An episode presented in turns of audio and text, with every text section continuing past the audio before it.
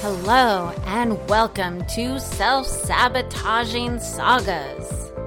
I am your host and unconscious mind expert, Janea Barnes. Go. Hello. Hello, everybody. Hi, Janea. Is... Hi.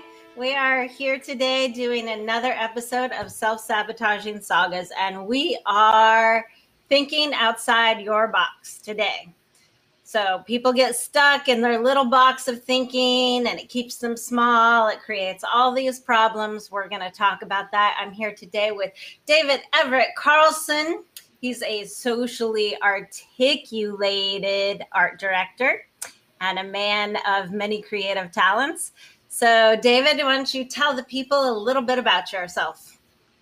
Yeah, what is a socially articulated creative director? Um, I don't I've, know. You tell us. I've basically, I've worked my professional life in the communications business. So I've worked for advertising companies, which means that my job every day is to go in and prepare materials that will help you sell whatever it is you have to sell. And that can be soup to nuts, can be services, airlines, all of that. But in... Um, In two thousand eleven, I was involved in the Occupy Wall Street demonstrations down at um, Zuccotti Park near Wall Street. And it brought all of my professional skill to a social purpose. And that was something, that was something I probably hadn't realized so much before. Um, so that title is, you know, of course, self-created, but I think it describes that I work in communications with an understanding of um, social issues and social content. Right. So that's that. You know, it's interesting. You and I have talked a few times now, and we were kind of back and forth. I was like, maybe we should talk about this. Maybe we should talk about that. And the post that made me reach out to you said, in nineteen ninety-three, my broker told me I could retire in five years if I just held the line. And I looked at my bosses. They were rich but miserable. So I did something else. And so that to me spoke very much about what we're talking about now, is that you, and in our conversations, you have chosen time and time again to not do the normal thing, to actually step outside the box. So it's really funny how somehow deep within us, there's that purpose or that thing that is important to us, and it takes a photographer somewhere and a demonstration to be able to articulate what that is. So that um, that post, you know, I made notes for tonight, and I've forgotten about that post.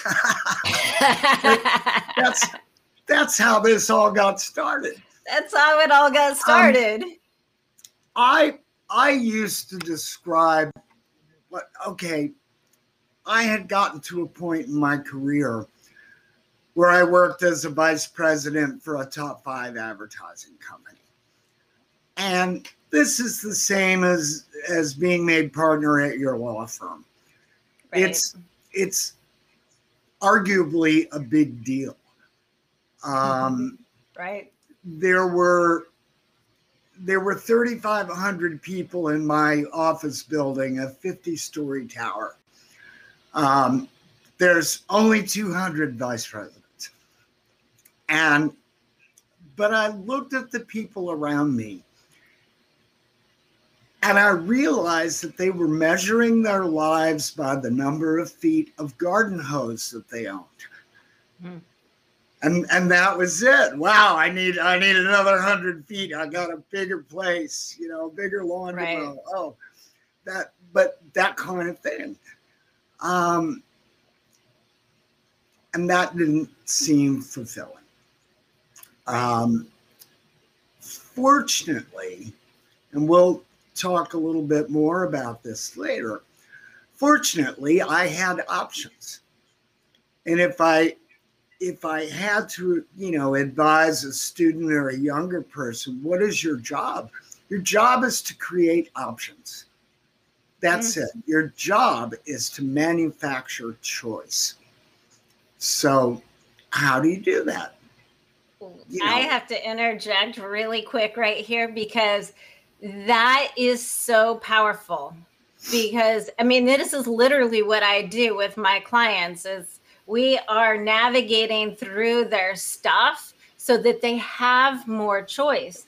Because when you feel stuck, you're you're that's it. You're just stuck. And so I love that you're talking about creating choice. Ah. Now, um, I'm excited. What do you what well, do you got? Hold on. hold on. Well, I just realized that this is not your book. No, but it's called for those that are listening. The Art and of Choosing. Right. And let's read. It is written by a woman named Sheena Iyengar. And she is a professor at Columbia University. And that's her job. Her job is to work with people on making better choices. Mm-hmm. So I had uh, I had heard about the book on an N P R story, ordered it, ordered it from Amazon, and it's it's a it's an excellent, um, albeit scientific dissection of, of choice. No, she is a scientist. She ah. is a, a P H D. She's an urban anthropologist. Um, she works with corporations on getting their people to work um, better together. Um, she's right. done government projects. She has case studies. And it is, I think it's valuable to take an academic look at it, because you don't think. Um, You know, there you are on the grocery aisle in front of the cans of soup. How does that work?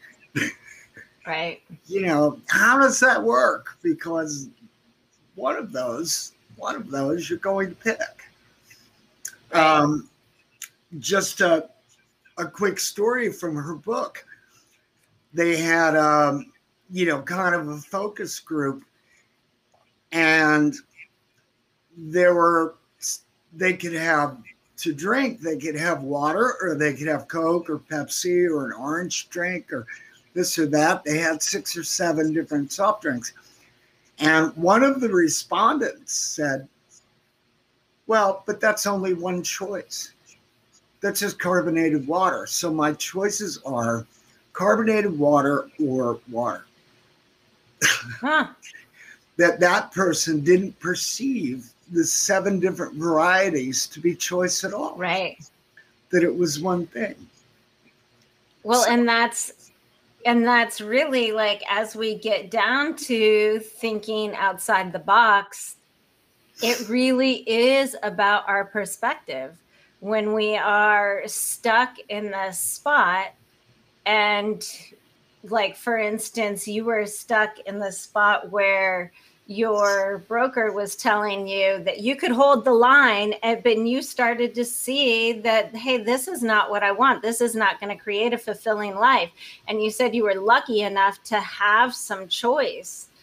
And I think what people don't always realize is that we always have a choice. It's sometimes we might just be stuck with that perception that we only have water or carbonated water in seven right. different flavors that we don't see. Right. Seven different flavors that truly you don't care about. Right. So when, but I, I think back around to the point of being able to manufacture choice, or maybe being able to illuminate what those choices are, because they are there for you. Maybe you can't see them. Right. So do you remember the other day we talked about the exercise that my advertising professor in college um, gave every, every assignment came with an exercise. And yes. This week's assignment might be, you have to do a print advertisement for soup. All right, what what are the benefits? Oh, well, it's really good soup. Or we have you know, eighteen different right. flavors. No, they, they give you a document that's that's all the things, all the elements you can use to sell the soup. Doesn't matter, it's still soup, right? eighteen right. different flavors, still soup. But the exercise was that you had to go away and do thirty-five different thumbnails.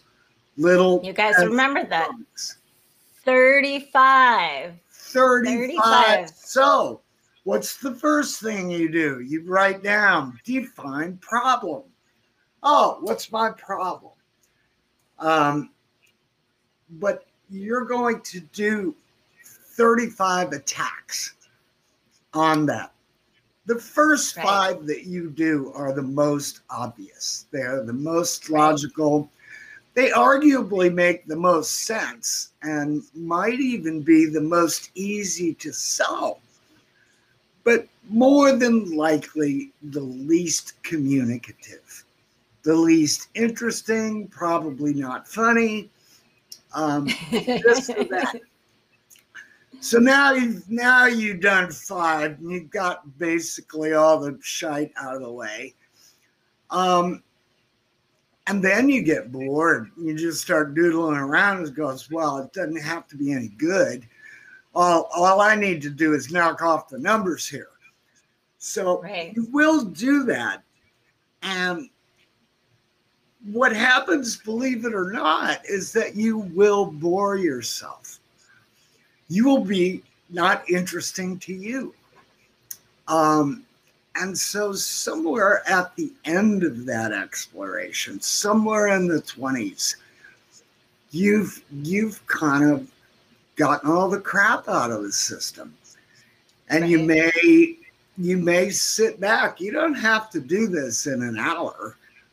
You know, you, you may sit back and you may take a break and go, wow, I got a good run at that, man. Only ten more left.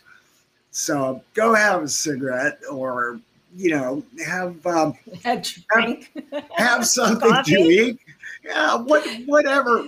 Take a break and come back. And more than likely, um, the final things that you do are the are the most well thought. Um, yeah. And the most interesting, and you, you will like the project again. Boy, now you've, now you've performed due diligence, you know? Right. Now, now you've done the work. And I think a lot of times people don't realize that it is work. The daily well, issues that you have to deal with, you know what? It's a job. Right. Well, it's so interesting, too, because ultimately, I mean, I know this because I study the mind, right? The mind needs a problem. We actually need problems to be happy. If we had a life of utopia and no problems ever, we would become bored, we would become depressed. All these things start to happen to the mind. But sometimes we cannot solve our problems. So I love this thirty-five thumbnail thing. I've heard coaches talk about, oh, write down twenty solutions really fast, really fast, really fast, just whatever. And that's a good thing. But I mean, thirty-five really pushes it. And it really pushes you to get outside and out of your own way. Like you said, those first five to ten, you're just going along. They're the obvious choices. But when you have to push, I mean, beyond thirty or beyond twenty, when you're pushing after twenty, now all the boundaries are gone. You're like, well, I'm just going to think about what if I'm doing this on Mars? And yeah, somehow. And that's and that's where the big inspiration comes from, those things that really get you outside your perspective of, you know, the two only the two kinds of choices, which in reality, then you start to realize that you actually have seven, eight, nine, ten choices. Yeah. And remember, remember back to what we were talking about, um, a concept I call passive thinking. Mm-hmm. And this is, yes, I have a problem. Yes, I have a things to do list. I've written it down. There are sixteen things on that list this week. Um, of course, it's not possible to accomplish all of them. Um, but no, passive I can try. I can try. Yeah. Passive thinking is a way to take kind of your most difficult issues and put them on the back burner. Sometimes you don't have to solve the big problem today. Right. And sometimes not thinking about it is the best way to think about it. That's um, true. Taking the heat off. So creative people the world over will tell you that the hit song, the big idea, how did it come to you? I've heard people say, I, it was a dream and I woke up and I wrote it down. I was in the back of a taxi. I was having a shower. It's the times when you're not thinking about it that inspiration, if you will, strikes. And so how do you create an environment to encourage that kind of thought? One of the one of the examples I had given you was do a menial task. Go ahead, rearrange the bookshelf. Alphabetizing, you know, everything. It's a phenomenal waste of your time. Who really knows that it's not organized anyway? Only you. Right. Um, right, right, right. No, um, find find a menial task. Um, you know, mowing the lawn, that kind of thing. Um, right. You know, I had talked about a job I had where I had to sweep a rather large garage, and it took four hours. But let right. me tell you, that's four hours of absolute quality thought. Um, you know what? Yeah. Because there's nothing. there's I mean, nothing it's, else to do. It's so crazy because, especially now with the technology, we are all up in their, our phones. We're all we're constantly bombarding our mind with stuff, so we do not allow ourselves this space to think. And remember earlier, I said the mind loves a problem. You know, those things where you're thinking about something or you're trying, you're like, it's on the tip of my tongue. I know it's there. And you forget about it, right? You're trying so hard to remember it because it's so important in that moment. But what you've done is you've tasked your unconscious mind to solve the problem. And all your memories, all your stuff, your unconscious mind holds all of that. And so then all of a sudden you are sweeping the floor or you are half asleep and you wake up in a jolt and you're like, oh, it was Barbra Streisand. I don't know. Right, right, right. But, but you remember it because you've given your brain the space to just find the solution.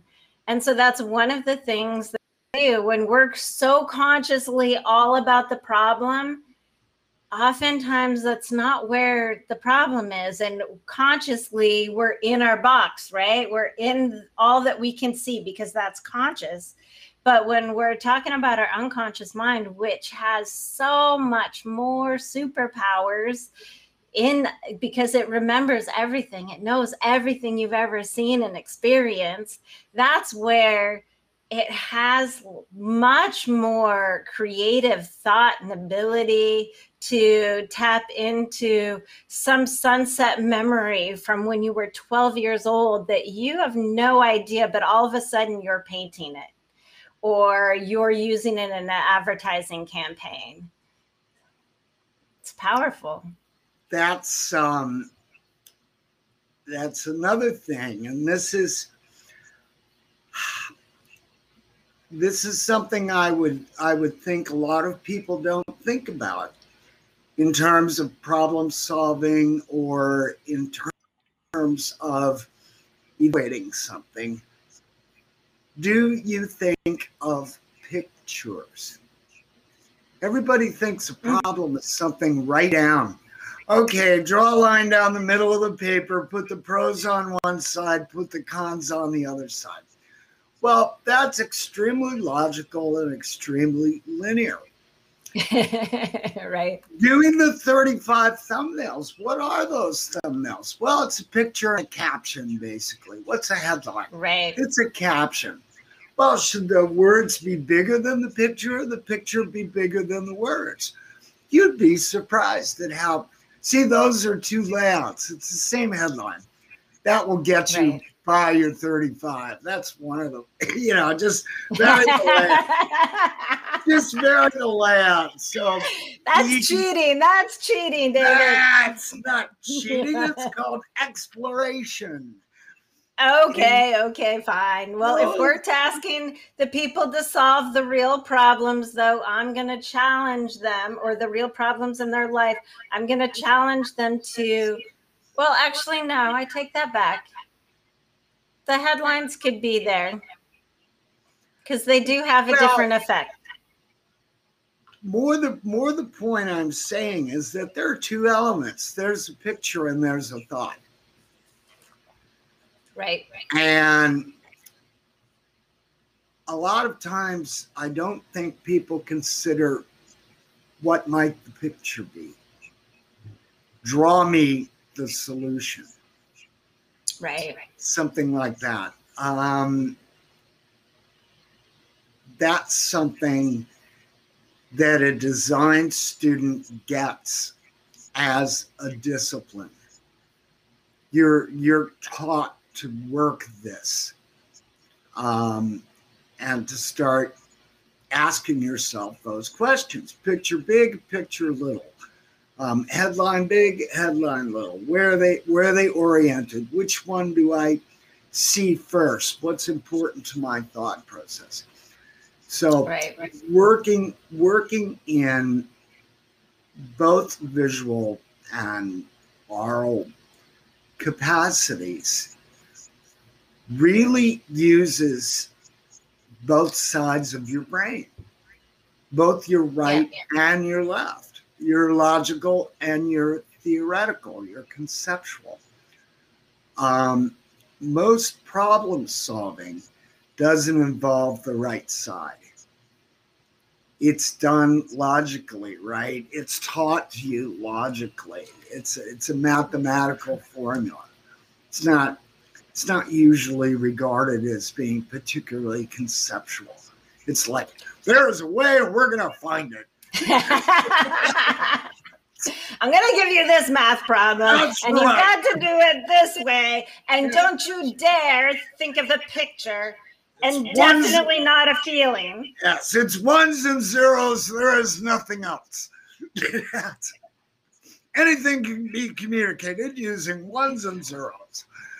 Well, and I Maybe think this not. is so important because...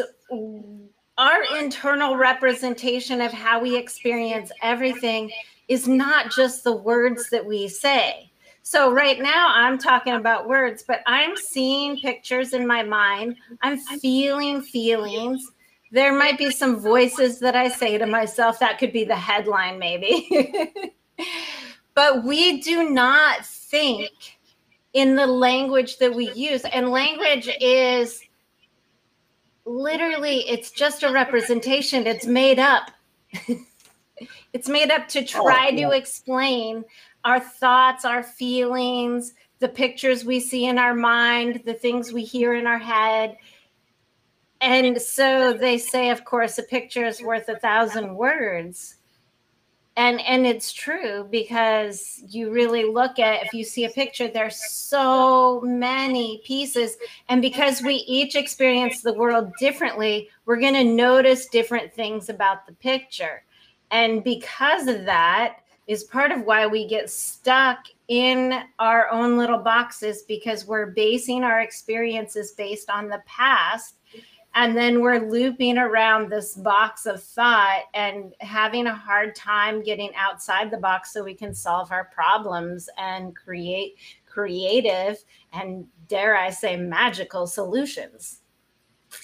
Well, in our education system as it stands right now, um, we don't teach visual thinking very well. No. Um, Why? Because it can't be quantified like you can quantify words. Right. You know, what is the law? Well, the law are words. And where are those words? Those words are on a contract. And it means X, um, this and that. Um, you will rarely find contracts that have pictures in them. Um, right. No, we don't, um, and we don't take into account how much of your perception is visual.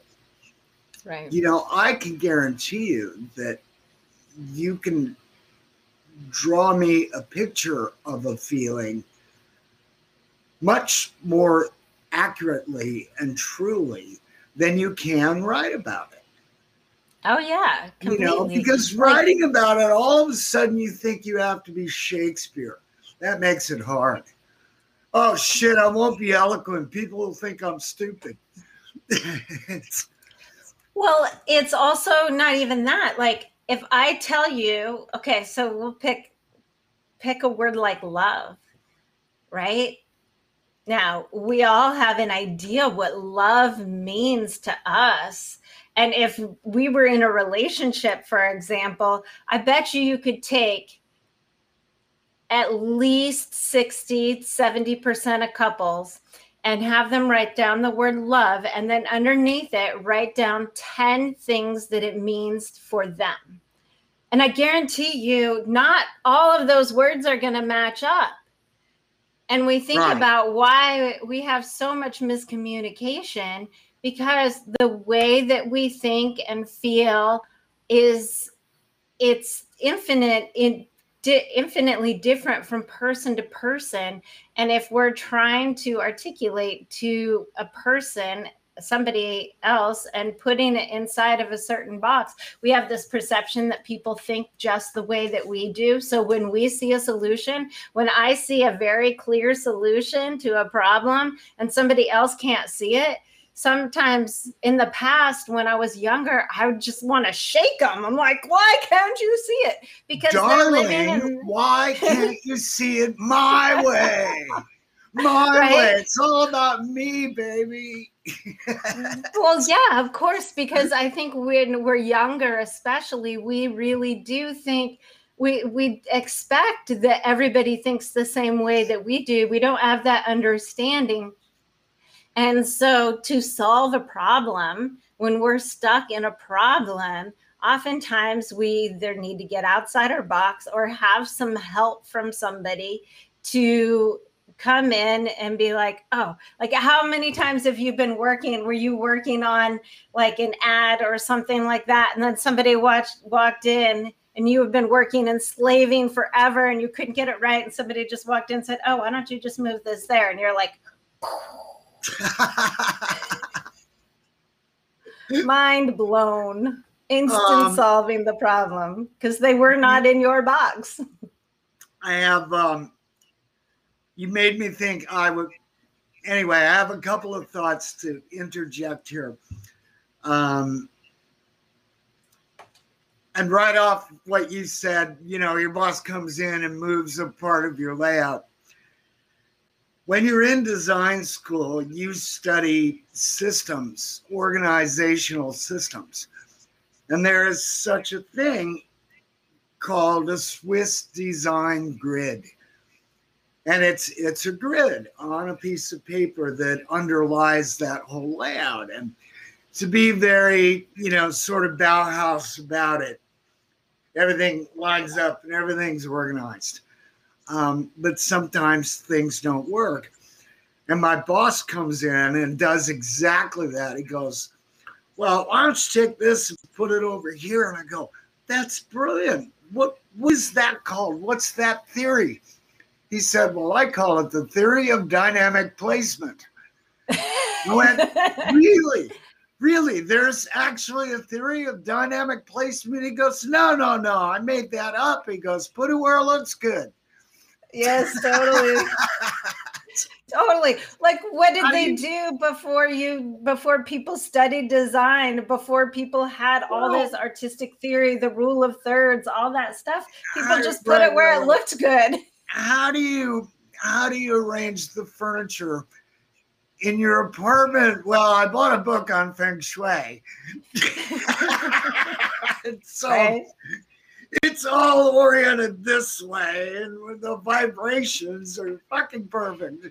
Oop. Right. Pardon my well, French. But that kind of thing, and it's like, nah, but it looks good. Right. Well, and sometimes that's actually a valuable thing because sometimes I think it takes a system to get us out of our box. Like, we're so stuck in our way of doing something, or maybe we're trying to be creatively fluid, and it just means that we've got to narrow it down and get solid in a system so that we can learn something new. Um, it's good to know systems. It's good to have discipline. Um, to have rules and regulations. But overall, all that gives you are a lot of rules to break. Right. Right. And that's a good thing. That goes where, mm-hmm. where you're talking about, you know, how do you get out of a routine? Truth of the matter is you have to be in a routine first. Right. You know? And that routine, yeah. that routine, it has purpose and reason, and it's it's it's all there, man. It's all logical. But yeah. you know, I, I had a at a cooking class in France once. I went to France for a month to a cooking school. Ooh. You know, they don't measure anything. My teacher didn't measure anything.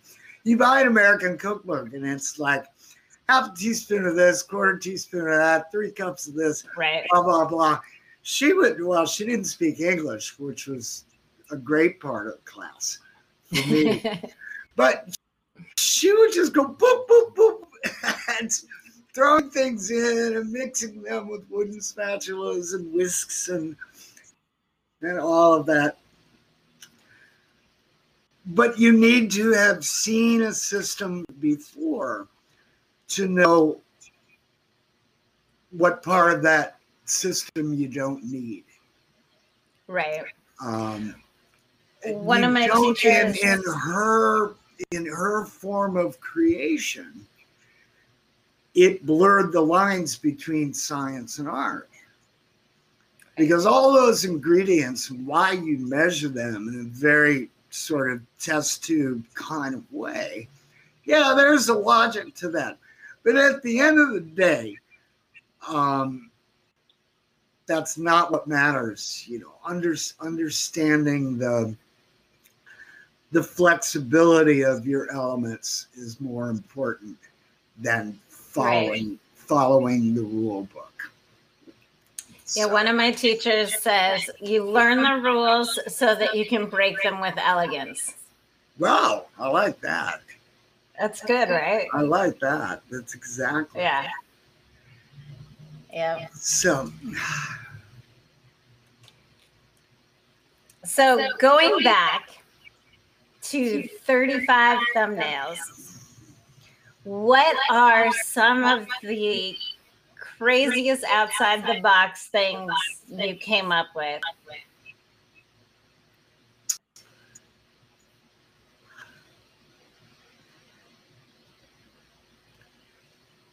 I'm not I'm not thinking about my own work so much now as I'm thinking of a student piece.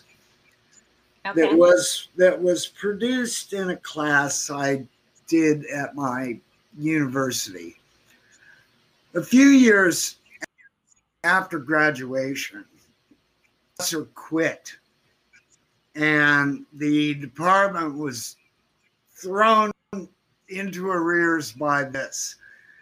And so the department head had to figure out how to fill that guy's classes for the rest of the semester. And so he called up a bunch of grads and said, look, can you come in for a week? Um, we'll write a letter to your employer and whatnot. And we'll, you know, fly you, fly you in and give you a stipend, put you in a hotel for weeks. Not a lot of money in there. Nice. But come in and lead one project. And I think it was more like two weeks. And so the assignment that I gave was an assignment I had been given at the advertising company. Two words, sell milk.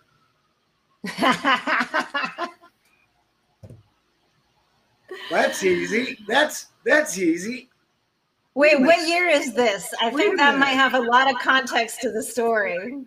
Um, early Roughly. eighties. Early okay. eighties. Um, right.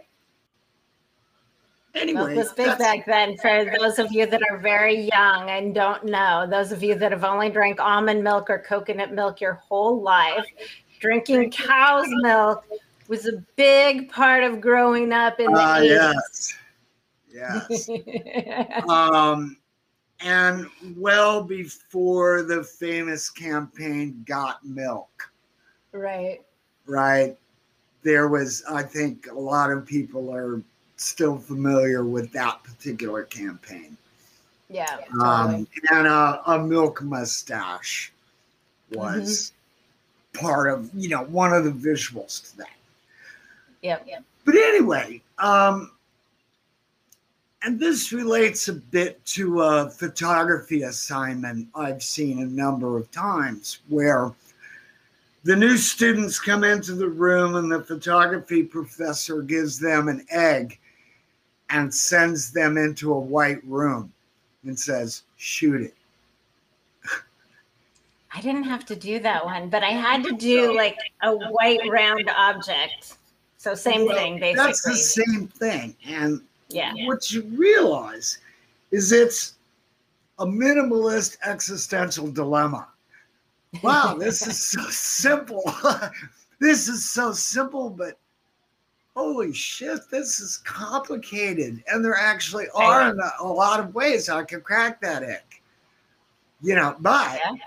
once I've done that, then, okay, so I better do what I can do with the egg before I crack it.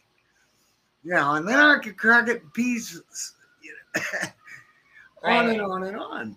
But so my assignment to the students was sell milk. And, and that was it. And the majority of explorations were traditional. It's a glass of milk, it's a cow, it's yada, yada, yada. Right. Um, take your shitty headline, put it here. Um, it was, no, it was all crap. And one kid comes up to me at the end of the exploration and he has the centerfold of the magazine open to just two white pages. There's absolutely nothing printed on it at all, except down in the corner, a very small line, and, and the logo, of course, for the milk company that says there are three staples on this page. Wow. And I was that's, like, that's genius. Brilliant. Genius. Right? Yeah. That um, is brilliant. Yeah. Wow. Um, that's that kind of a thing. And I said, you know, what, what have I got here? I got thirty-two of you guys in this class. And I don't say this out loud, of course, but one of you got it. Right. One of you got it. That's that's a home run, buddy. That's it. Yeah. That's that's all you have to do. And one of the one of the um, what I call functions of being a creative director is basically removing shit. Yeah. It's how do you find the good ideas? Well, take the crappy ones out first. Yeah. Um, and that's what it is with your own mind as well. When I'm trying to direct someone, exactly. I'm not trying to solve the problem for them. That's why they're my fucking employee. You know, right. I hired you to do this work, so I would like to not think about it. Um, but I had one creative director once. She looked at all my thirty-five thumbnails and she said, well, I think you've got it surrounded. Oh. Not a compliment. No, right? You've got all the things outside. Well, I mean, but I this think is actually you've got it surrounded.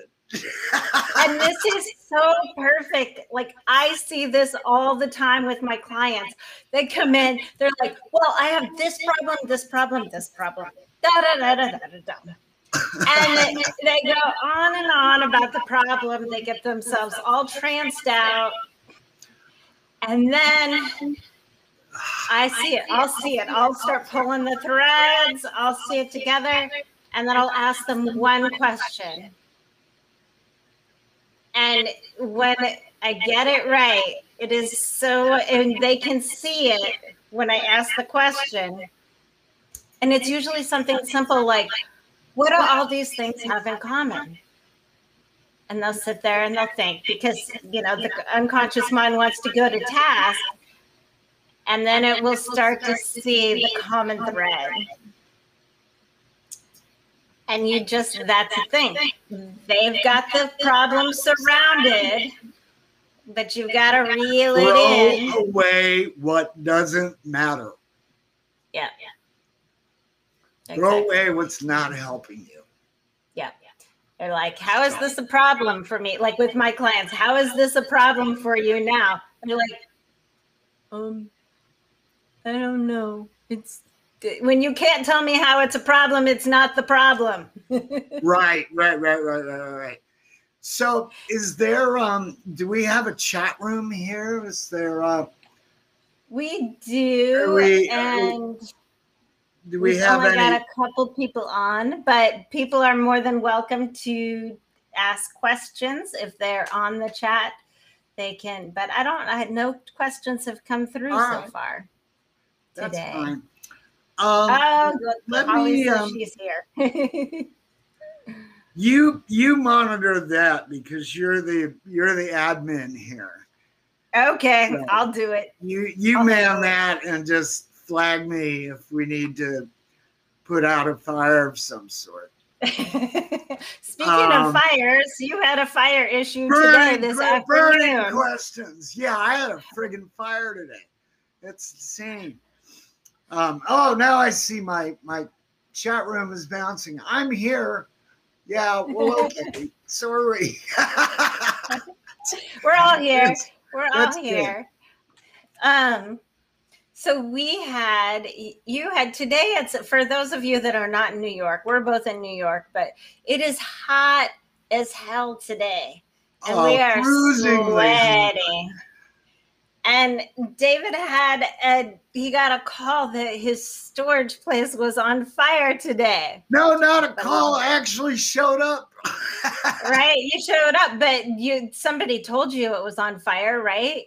Well, they had a big red police tape thing in front of the front entrance. Oh. And there were about six people, half employees and half customers, having a knockdown, drag-out argument about this not being able to get into the building. Right. They um, were not thinking outside you know, the box. They should have scaled of, the burning walls. Uh, anyway, um, I had this call coming up this evening, and this was probably, I don't know, between four and five o'clock. You know, I, right. I had an errand to run, stop by the store, get my ah my liquids for this uh, this conversation. And you know what? I was smart enough to just survey what was going on, realize, number one, I was not going to be helpful. And number two, I was not getting in that friggin' building. Right. And these other people were going to sit there in ninety-four degree heat and yell at each other. And I'm going, you know what? I really don't need this shit today. Right. And I can't have what I want. No one's dying. Right. And you know what? Now I've got something to do tomorrow. Yeah. And, well, and, and that, so, and that really speaks to your thing about passive thinking in the sense that you realize there's nothing you can do about it right now in this moment. So yep. you get to let it go and move on with your day. It's funny, the passive thinking thing. Um, we talked a little bit about it, but And and you and I talked about it the other day. It it is, you know, it's a little similar to this really popular thing that people keep trying to do, that people keep saying, oh, I don't know how to do this. But that thing that people call meditation, which is basically just being quiet. And I know a lot of people go for walks. Like I used to do this a lot in my twenties. I would, you know, God forbid, I could not sit down and sit still, but I could go for a walk, a mindless, endless walk. And that was the way I did my passive thinking. And I would always have these epiphanies.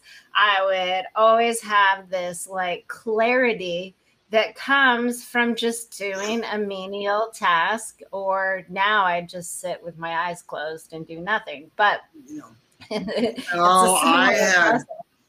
I had at any number of jobs. I mean, including including here in New York with um, the I Think Outside My Box project. Right. But oh, tell us about that right now. I've now for years, I walk home from work. Right. When I worked for the big advertising agency in Chicago, I walked home every day. Now, I never walked there. Why? Because I'm not much of a morning person. I don't really have my shit. I need I need somebody else to handle the technical things like driving. No, I wanna I wanna jump in a cab and you know and don't worry about it until I get there and pay the man. Um, and that's it. But I always walked home. And that luckily was through, you know, a pleasant commercial area, Michigan Avenue. Um, so you go past all the big department stores and see the window displays. And then I would always want to take a jog to the left or a jog to the right, to walk through a, an area of brownstones, you know, nice houses, small coffee shops, whatnot. before I hit Lincoln Park. And then it's a park, and there's the zoo and the Arboretum. And once I hit the Arboretum, I was home. I lived right across the street. Um, but just that simple thing, to walk home from work, to to yeah. to wash the work out of you. Totally. So. Totally. It's still one of, even though I meditate, it's still one of my favorite things. I try to get out and go for a walk every morning when I get up. Yeah. Okay. So now you, since the pandemic, your Think Outside the Box program has been put on hold. For those of you that don't know about it, it is, a, David will tell you more, but it's an art thing that he has been running on the High Line for quite a few years. So tell us a little bit more about that and how they can follow you and see all the art that was made and all of the things. Tell us all the things, David. Ah, products. This is called product placement. So that's that's our, yeah, I have to learn how to move with this camera. Right. Okay. I think outside my box. Dot O R G. Um, I know that says dot com, but don't go to dot com. That's a different website, and it's old. And the O R G right. website is much better. Okay. So I and think you outside, have the, um, and you have Instagram too, where you put all the art, a lot of the art that's been made through the program. Instagram, Instagram is at symbol, one word, I think outside my box. Yeah. So that's that. Um, I think outside my box is a global interactive painting studio where I set up a studio with paints and brushes and a nice place for you to sit and really great music. And you make awesome. The art. So I don't make art. I don't sell art. I'm not, not in the business of, I'm not a, a street vendor. Right. You know, as they might say. And so what it is, is that you take whatever amount of time you like. And I've had people spend three hours. Right. Um, That's- um, to make whatever you like on a three inch by three inch piece of cardboard. Cool. And over nearly nine years of doing this on the High Line, we've produced more than thirty thousand paintings. Wow. So you can you can find those paintings um, on the Instagram, on the Instagram site. We're also on Facebook and .org, of course. I think outside my box dot org. Um, is a good way to, to become oriented on, you know, what the activity is. Right. But since the pandemic, which was March of two thousand twenty, um, being together in a close group of people sharing paintbrushes has not been, not what anyone would consider socially distanced. And I went through all the logical ways to solve that. And even at a very early time, before we hit lockdown, I was thinking of it in a, in a humoristic way. And I thought, well, I'll get a hazmat suit, you know. And, hey, come paint with me. And then literally the week before we were locked down, and you know, floating a few ideas on Facebook, I realized that, wait a minute, this is not funny. People right. are people are not, not going to regard this as huge. So you can't you can't joke your way around this problem. Right. Um, and with um, with a real understanding for the park and their management, I, I realized that it was a public relations issue. Mm-hmm. Um, you know, it's all about what's communicated here, and being together was not what people needed at the time. Right. So I pulled the plug a week before lockdown happened because we had had a really busy day. Normally, I would say that's good, but I realized it just happened to be one of those model spring days. Yeah. Um, and I realized it, and I worked for nine years, longer than nine years, under a security camera pointing right down at us. You know, they've got years of game film. And I can just tell you that the whole idea of being together in such close proximity and not really having a way, I mean, short of building a hospital kind of environment where I have plastic shields, you know, like right. some of the restaurants had, you know, plastic cubes built right. and all of that. You know, I started adding all those things up and going, oh, what am I going to do with paintbrushes that we share? Spray, yeah, sanitize, exactly. spray, sanitize them the whole time, hand out rubber gloves, and, you know, so, add three of those constrictions. And what you're finding is that's not fun. Right. Nobody's going well, to come here and making this a hospital-like situation where it's masks and gloves right. and plastic shields. I'm sorry, man. That's not fun.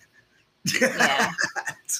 Well, so it sounds like it's time to think outside your box again and to see what's next. And there we have it. That's um, right. We're just about at wrap time, aren't we? Just about.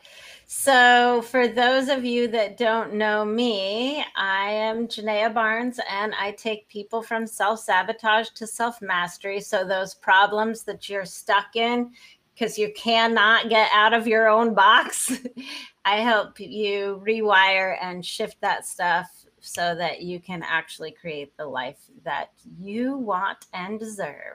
You can find me at janea barnes dot com, which is G E N E A B A R N E S dot com. You can D M me on all the social medias, Facebook, Instagram, all of that, Janea Barnes-Elevate. And David, I want to thank you so much for having this conversation with me and thank for being you, so gracious when I reached out to you. It's been fun, and I'm super excited to see what you do next. Boy, so am I. Right? Right? Um, All right. Because, because I truly have no idea what it may be. Um, and I'm, I'm dipping my toes back into the, the advertising business. Um, you know why? You know what? What? There's good money in that business. Bring on the money. No, it's uh, people think, money. people think, oh, I want to be creative, man. I want to be hippy dippy. Screw that. It pays well. If well, can... and you get you do get to use your creative brain, which is, you know, the plus. A lot of creatives have this belief that they cannot be creative and make money too. So, um, wildly incorrect. Right. Um, All right. If you have the benefit of being paid well, no matter what your field. I sat a few nights ago with a lawyer, a new lawyer.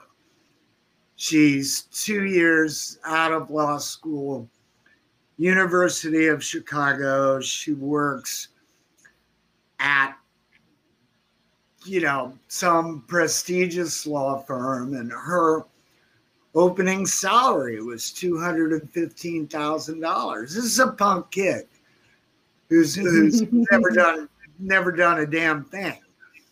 And right. they will pay her, they, they will pay her two hundred fifteen thousand dollars plus, you know, their bonuses and whatnot. Um, but what was interesting about her um, was that she absolutely loved what she was doing. Um, I think that's, that's the she, biggest key. She put herself through the University of Arizona, did her undergrad, um, didn't take out any college loans until grad school, until right. getting her J D. Um, but she did it. She was very purposeful and got exactly what she wanted. So what if you and I think. If That's a big piece, is to really know what you want. When you're clear about what you want and you want what you love, it's a lot easier to get all of the things. Yeah. Yeah. Yeah. All right. So, so thank you again, David. And um, thanks for those of you that have tuned in. And we will see you next time. And see, Janea, Janea, you love what you do. So I do, I do, I totally do. All right. Bye, guys. Bonjour. Thank you for taking the time to listen to this episode of Self-Sabotaging Sagas. If you enjoyed it, please take a moment, give it a rating, pass it along to your friends, follow it. These actions help other people find this podcast, and I, of course, greatly appreciate it. Thanks again, and have a beautiful day.